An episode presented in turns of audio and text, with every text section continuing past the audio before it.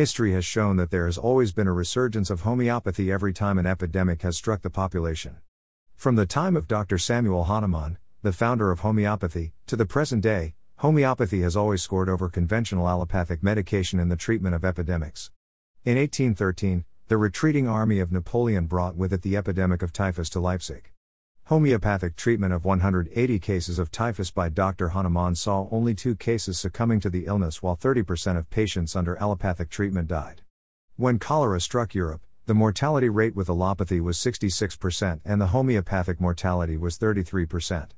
On account of this extraordinary result, the law interdicting the practice of homeopathy in Austria was repealed. In Britain, the statistics were suppressed because it was found that the mortality rate with allopathy was 59.2%, while under homeopathic care the mortality rate was 9%. Perhaps the most recent use of homeopathy in a major epidemic was during the influenza pandemic of 1918. It was reported that 24,000 cases of flu treated allopathically had a mortality rate of 28.2%, while 26,000 cases of flu treated homeopathically had a mortality rate of 1.05%. One physician in a Pittsburgh hospital asked a nurse if she knew anything better than what he was doing, because he was losing many cases. Yes, doctor, stop aspirin and go down to a homeopathic pharmacy, and get homeopathic remedies. The doctor replied, But that is homeopathy. I know it, but the homeopathic doctors for whom I have nursed have not lost a single case. Why is homeopathy so effective? Irrespective of the name of the disease, Homeopathy works at the immunity of the patient and strengthens it so that the body is able to protect itself from diseases.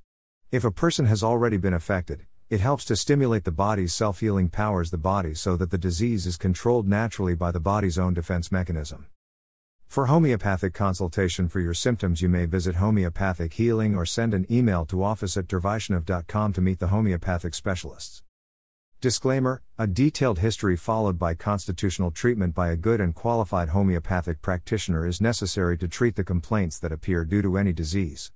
The homeopathic remedies mentioned in this post are for informational purposes only.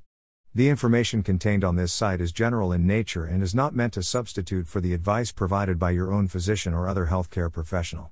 None of the statements on this site are an endorsement of any particular product, or a recommendation as to how to treat any particular disease or health related condition.